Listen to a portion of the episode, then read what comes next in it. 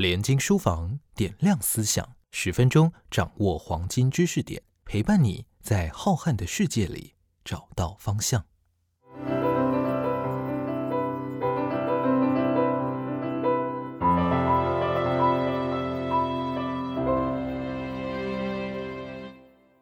各位朋友，大家好，我是联经出版公司发行人林在觉。今天我要跟大家再推荐一本书，有关文化艺术史的一个非常好的一本书《大英博物馆里的中国史》。那么这个作者呢，他本身就是在大英博物馆服务的，担任大英博物馆的中国馆的馆长。她是一位女士。她有一个非常好听的中文名字叫霍吉淑，那么她的英文名字呢是 Jessica Harrison Ho。这位霍女士专长于中国的陶器跟瓷器的研究，过去已经在这方面出了两本书。那么这本书的书名叫做《大英博物馆里头的中国史》，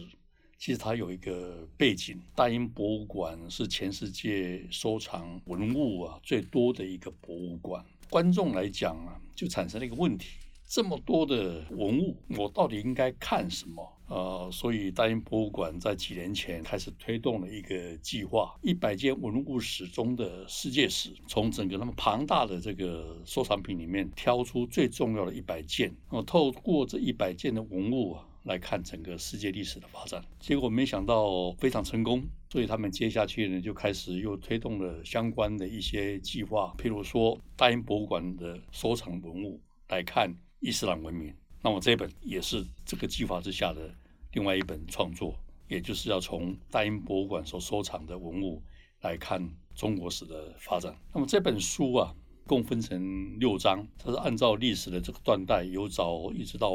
最后现代的中国。那么第一章呢是早期文明，从新石器时代开始所发现的一些文物，一直到春秋战国时代。第二个章节是帝国时代。谈的是秦汉，在接下来呢是谈中国历史上最辉煌的两个朝代，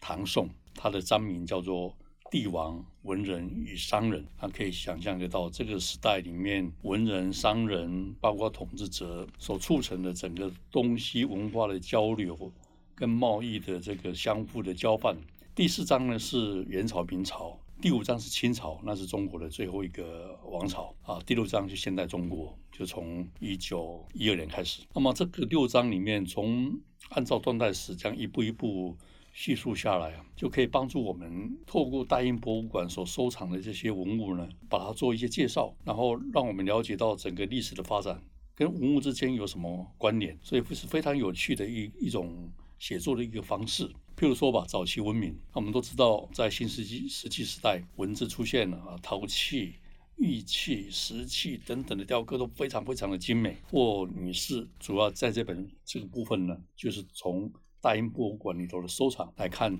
它的发展，所以有它的独特性，也有它的这个普遍性。但是这个霍女士还有一个很特别的地方啊，在整本书里头，她在每个章节里头，大概都会穿插这样一个特点，它不只是用中国本身来看中国，他会注意到。中国跟外面的文化的交流啊，也会注意到中国受到外面文化的影响，产生什么样一个结果啊？这是它很特殊的一个地方。比如说，他谈到早期文明的时候，他就会比我们所接触到的一般的书籍里头更强调北方游牧民族跟南方的楚越文化对中原文化的这个影响。那北方的游牧民族在新石器时代一直到到这个春秋战国，其实它形成了一个很特别的文明。我们知道它是一个游牧民族，因此他们所创作出来这个艺术品呢，呃，像马以马作为主题的这个艺术品就非常丰富，而这是中原文物里面啊所缺乏的部分。那至于南方的这个楚业文化、楚国文化，那又是一个跟中原文化非常不同的一种风格的一个文化。呃，总而言之呢，楚文化特别强调的是这个呃神仙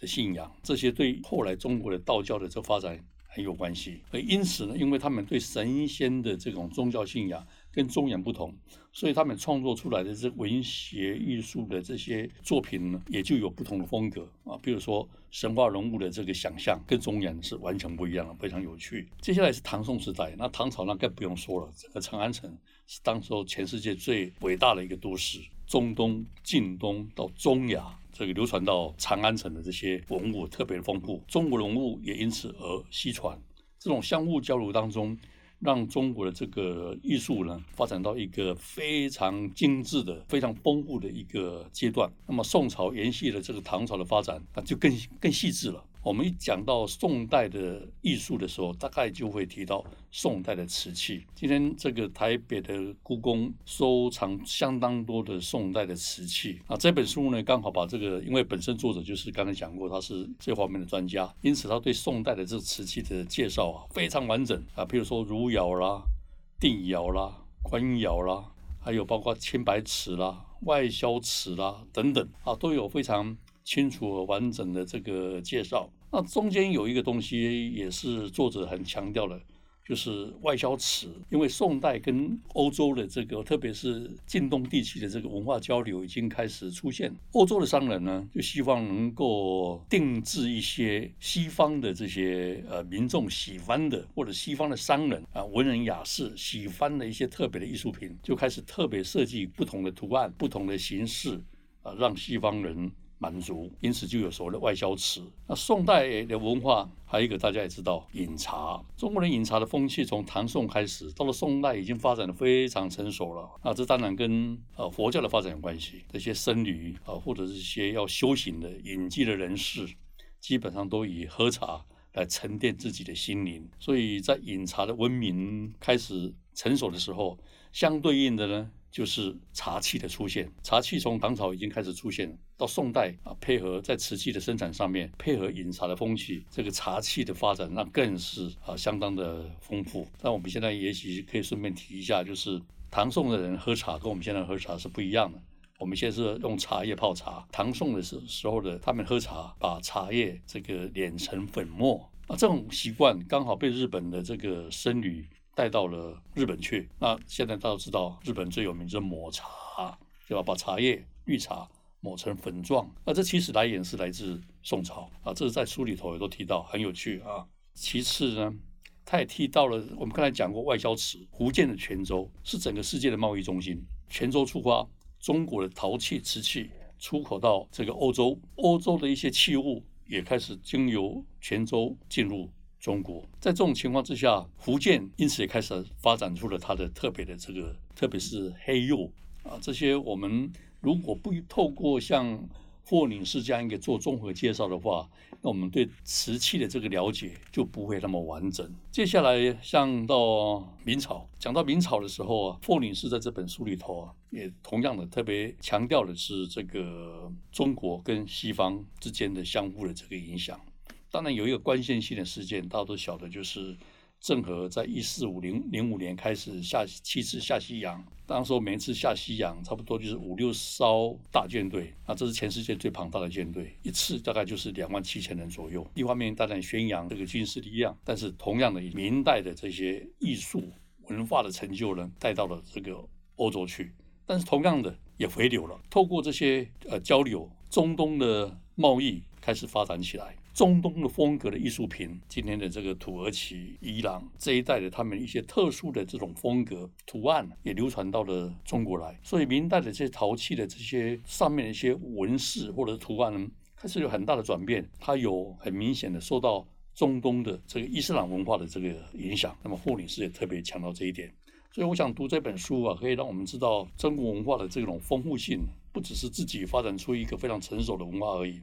啊，另外一个很重要的是，不断的在每个朝代里头啊，西方的、欧洲的、国外的文明到中国来，然后产生了一些交流跟影响。霍林斯就特别举了一个例子，这时候因为受到中东文化的影响啊，明代也输入了这个中东的这些陶器、瓷器所用的特别的颜料的珐琅，它是有颜色的。于是呢，明代的这个瓷器就开始上了很丰富的颜色。用珐琅作为颜料，霍林斯提到最有趣的是，这个为了吸吸引欧洲人对中国的这些图画的这个欣赏跟认识，啊，特别把《西厢记》的一些很一些情节弄成图画的方式，然后再把它转变到瓷器上面。因此，在明代输出到欧洲的一些瓷器上面，可以看到五颜六色、非常丰富的一些某种特别情景、有故事性的那些画面。就在瓷器上面啊，其实是来自《西厢记》这本剧本，然后把它转化成